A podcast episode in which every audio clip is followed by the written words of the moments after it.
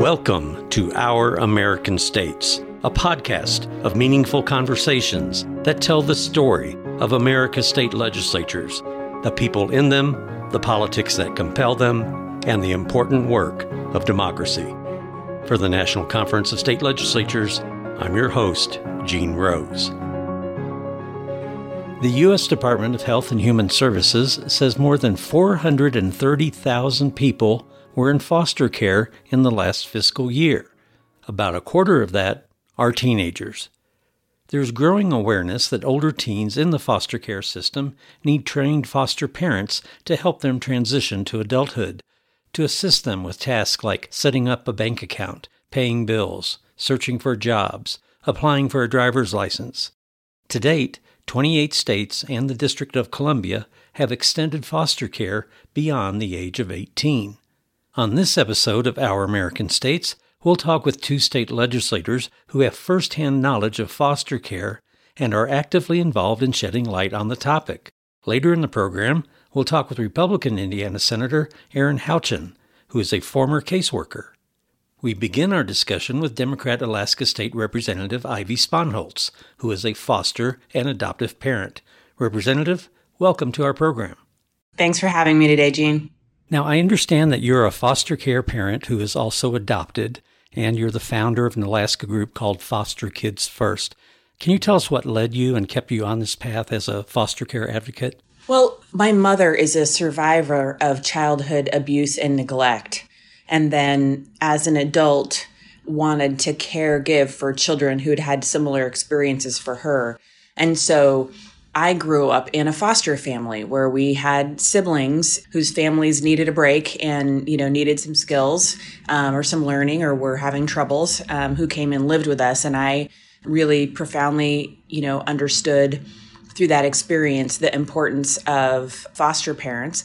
My husband and I, however, were a, we both had full time jobs and knew that we couldn't dedicate sort of our full time lives to this work as foster parents. And we decided what we would do is we would focus in on one child and we would make a forever commitment to a foster child. And we became licensed foster parents and started meeting children with the intention of adopting a foster child. We ended up adopting a nine year old girl who had been in foster care for off and on for most of her life. And she is now a 21 year old young woman and is healthy and happy. And I'm so proud of her.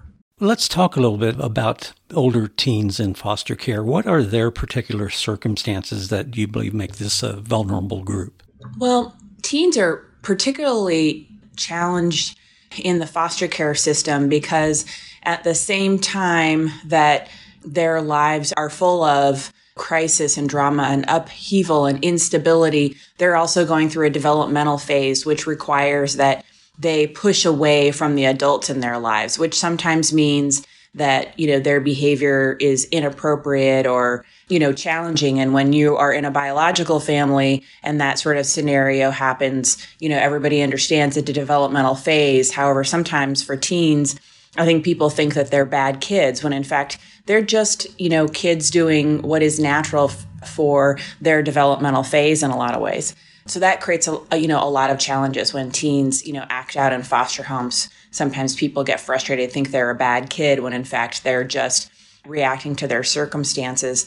It is therefore often very difficult for teens to get adopted and to find permanency and forever families. And what I've learned from talking with a lot of foster youth, both current and former foster youth, is that what they want more than anything in their lives is permanency.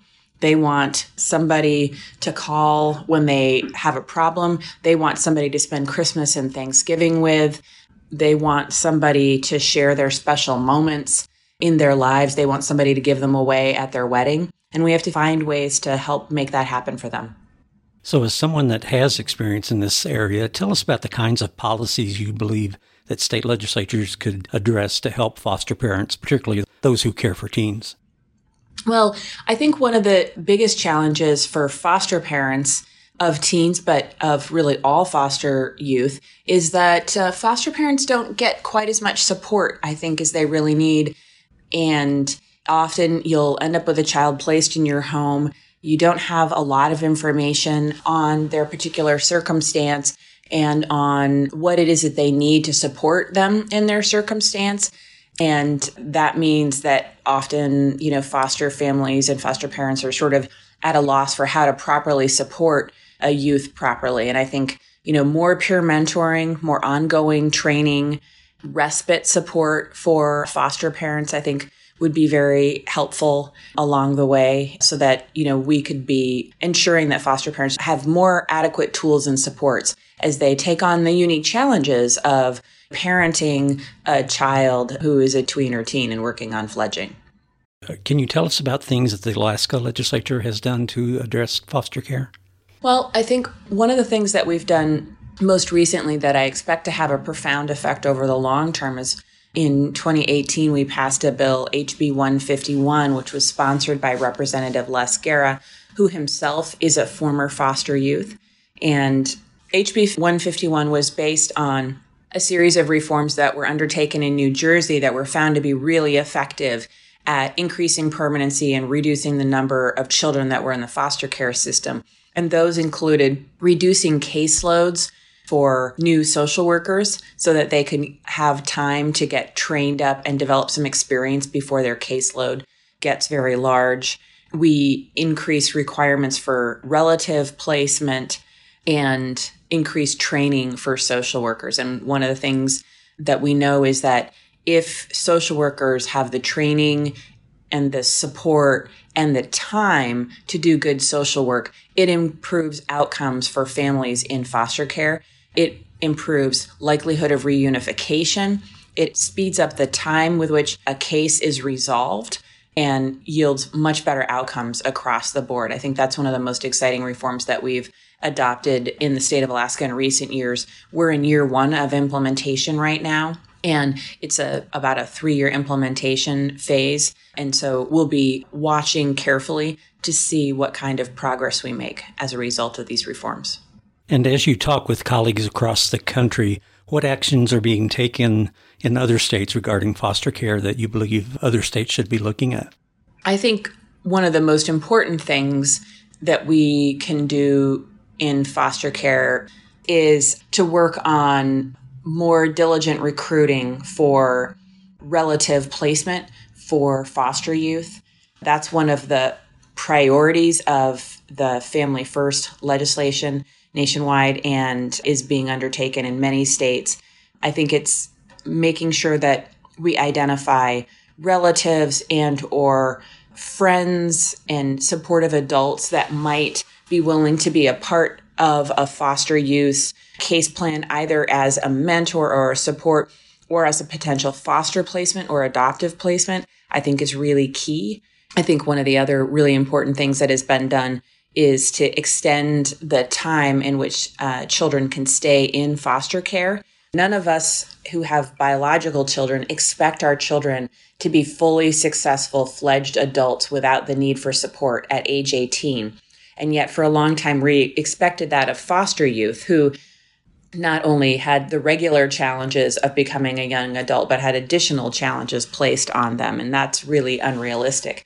Every young adult comes home for Christmas, calls their mom and dad for, for help and advice, sometimes for financial help, helps them to navigate college applications or job applications, all of those things. And extending foster care to age 21, I think, is a really key reform that can help support foster youth and help them to become successful young adults.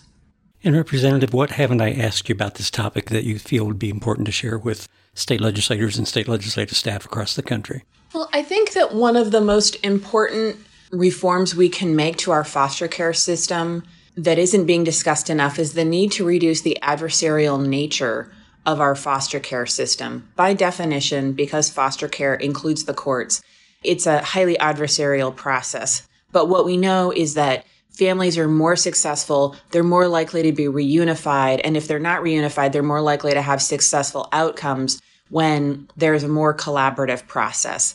And what I mean by that is having the whole team in the room when making decisions about legal or financial issues for youth, including the biological family, the foster family, the adoptive family, the social worker, the therapists, the teachers, everybody all in one room all at once. And I think some of the most exciting reforms that are being undertaken right now include a much more collaborative model. I also think that when we're looking at how to improve collaboration, I think one real opportunity is to support foster parents and biological parents connections because they can each help each other and they can each help each other be more successful. Foster families are highly experienced parents that have a lot of skills that they could share and information and knowledge that they can share with biological families. Biological families know the child very well and they can provide information to the foster families about how to best parent and support their foster youth. And so I think we need to start looking at more collaboration in our foster care system because that's how we improve our outcomes for our youth. On a final note, I believe you said your daughter was nine years old when you adopted her. I think that's one other misconception across the country is that most people, when they think of foster care, think of younger children, but the average age is around eight or nine, I believe.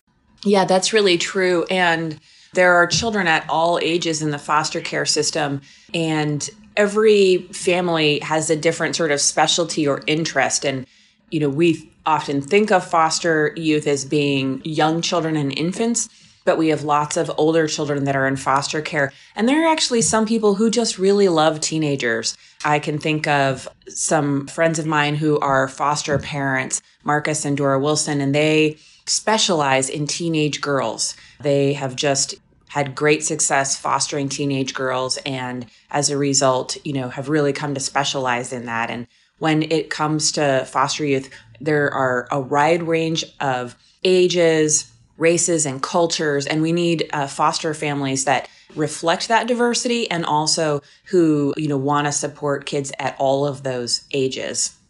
We've been talking with Alaska State Representative Ivy Spohnholz. Representative, thank you for being a part of our American states. Thanks very much, Gene. It was great talking with you today. Take care.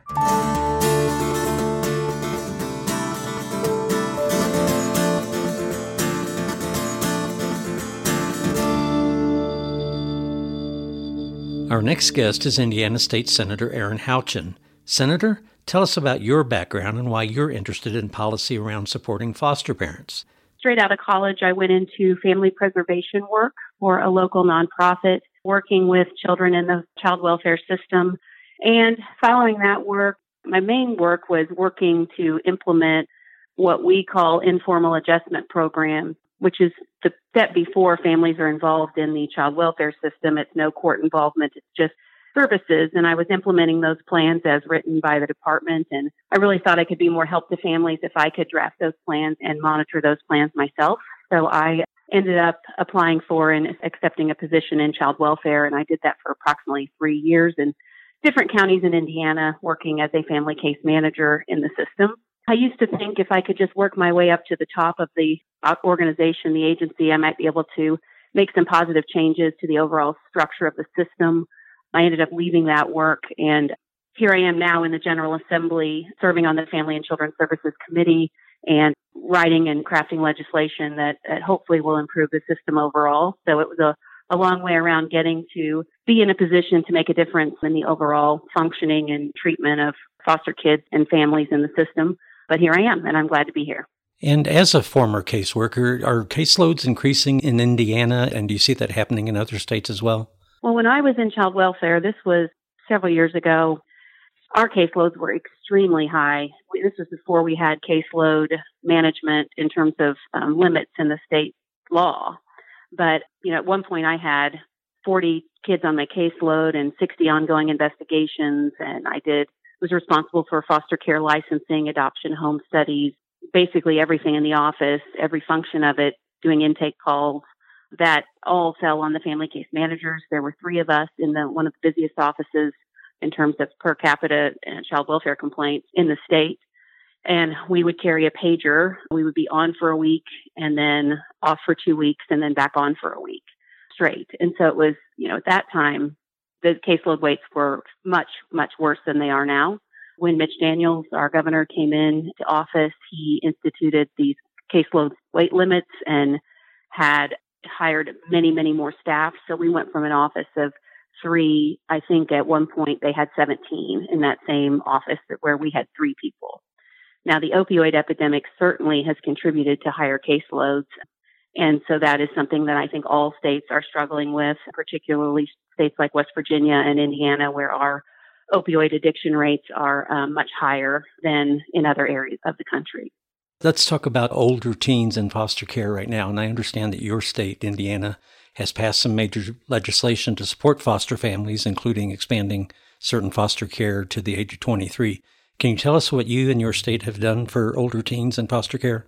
Sure. We had a gap in service when a foster child aged out to when they could access services as what we would consider an adult. Uh, and so we, in part of our legislation last session, extended the time that they can be eligible for foster care. So there's no gap in service. They can go straight to foster care services to the aging out into adult wraparound services with no gap. And that was a very important thing that we did for our older foster care kids to make sure that they're taken care of through into adulthood. And what other legislation have you all been working on? I had Senate Bill 1. We had two bills. One was Senate Bill 1, the other was House Bill 1006. And Representative Greg Steuerwald and I and Representative Kevin Mahan, we worked on these pieces of legislation to one, we had the Child Welfare Policy Group come in and do an analysis of the system. So House Bill 1006 was really a product of their recommendations. At least we adopted some of those recommendations, not all of the recommendations, but we did things like extend the age by which kids could stay in foster care. We changed the time frame to give family case managers just a little bit more time to go out and start an investigation to try to help them manage their caseloads a little bit better. We adjusted the caseload weight and we changed the definition of neglect to not include neglect for the sole purposes of whether or not the family is in poverty. So if they're currently seeking resources and trying to do everything they can, then just being in poverty is not neglect in Indiana. So that was House Bill 1006. And then Senate Bill 1 was really, that was my legislation. It was focused on improving the rights of foster parents in the system and thereby improving the rights of foster kids in the system we had after the Child Welfare Policy Group had done their analysis, there were 5,000 kids in Indiana of our 25,000 that were in foster care that were eligible for permanency. They were eligible for termination of parental rights. Some kids had been in care for greater than two and a half or three years waiting for permanency. And the only issue was the system was not working quickly enough for them. And that's, those are not good circumstances for those kids to be in. They they have you know families willing to adopt them, and the only reason that they're not getting that permanency is because of clogged court dockets or lack of action from the department or the attorneys representing the department. So, a few things we did in Senate Bill 1 was to increase their rights in the courtroom. So, we already had some legislation that said that they, they could be heard what was happening is that they were just being denied that in the courtroom by judges that were on the bench. So we, in part of the law, asked for all judges to be trained on the rights of foster parents so that we're sure that they know. You know, they should know, but we want to make sure that, that foster parents, when they want to be heard in the courtroom, are, are having their voices heard. They're often the parties in the case that have the most information about the current circumstances and what's happening in the in the, those cases and so we want to make sure their voices are heard. To facilitate that, we developed a foster parent reporting form that can be filed with the court either through the family case manager or separately from the family case manager. We want the family case managers to make every effort to gather that information and include it in their periodic case review reports. But in the event that they don't, the foster parents can still submit that information separately from them. We also did right of first choice. So if a foster child is in the system, they're in foster care, and for some reason they go back home, and then that placement disrupts again and they go back into foster care. We want to maintain as much consistency for those kids as we can. So part of the law said that the um, department has to give previous foster placements the right of first choice to have those kids back in their home. And we also created a waiver so that if for some reason that foster family at the time that the child is coming back or children are coming back, they would have more kids than the limit would provide for the number of kids in their home, they can go over that limit to bring those kids back into their homes. And so that was very good. That was a very positive change that was advocated by our foster families. We heard a lot about foster families wanting to be parties or be part of termination cases or adoption cases, and they're asking for that. They were not even receiving hearings on the matter when they make petitions to be parties to a case, to at least be heard in those cases and be able to provide testimony in those cases. Their petitions were just being denied outright without a hearing.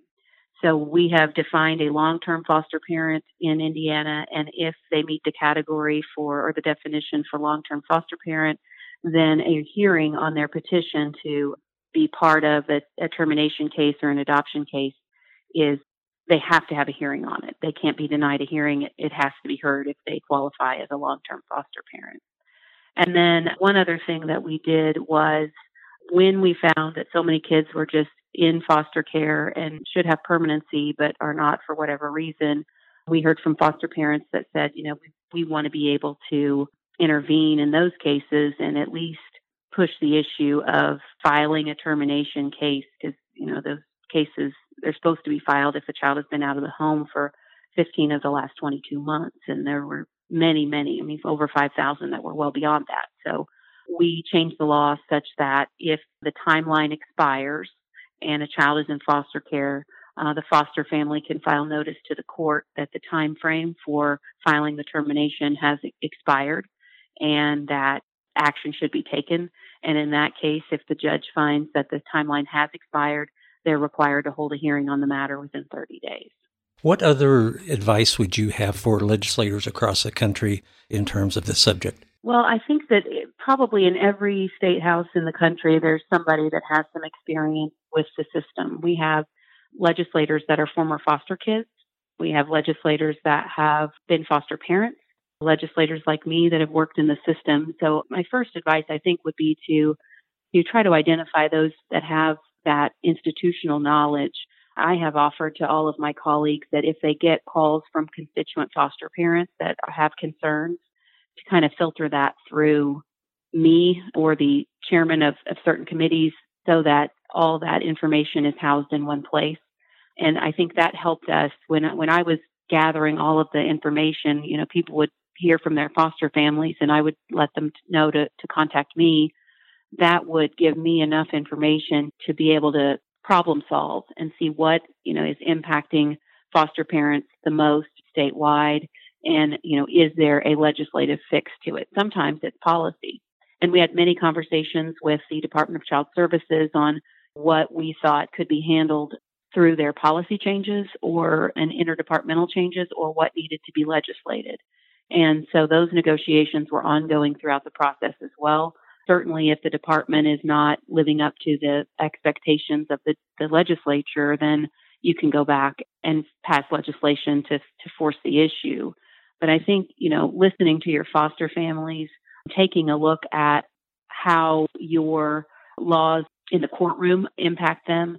Do they have a voice? Are they being heard? Is there something you can do to make them more of a partner in the process, whether that be through being part of the child welfare overall team of people that are trying to get the best outcomes for these kids, or if it is the court team trying to figure out permanency, and they should certainly be a part of that. So I would evaluate what your current laws, how they're how supportive they are to foster families, and and you know take a look at what we did in Indiana. It was Senate Enrolled Act one and House Bill 1006 and, you know, anyone can always reach out to me. I'm happy to, always happy to talk about what we've done here. And if that can be helpful to other kids in other states, then certainly I would want to do that. We've been talking with Indiana Senator Erin Houchin, a former caseworker in the state. We thank you for taking the time to be a part of Our American States. Thank you so much for providing me the opportunity to talk about it. I really appreciate it. And that concludes this edition of our podcast. We encourage you to review and rate our episodes on iTunes or Google Play. You may also go to Google Play and iTunes to have these episodes downloaded directly to your mobile device when a new episode is ready. For the National Conference of State Legislatures, this is Gene Rose. Thanks for listening and being a part of our American states.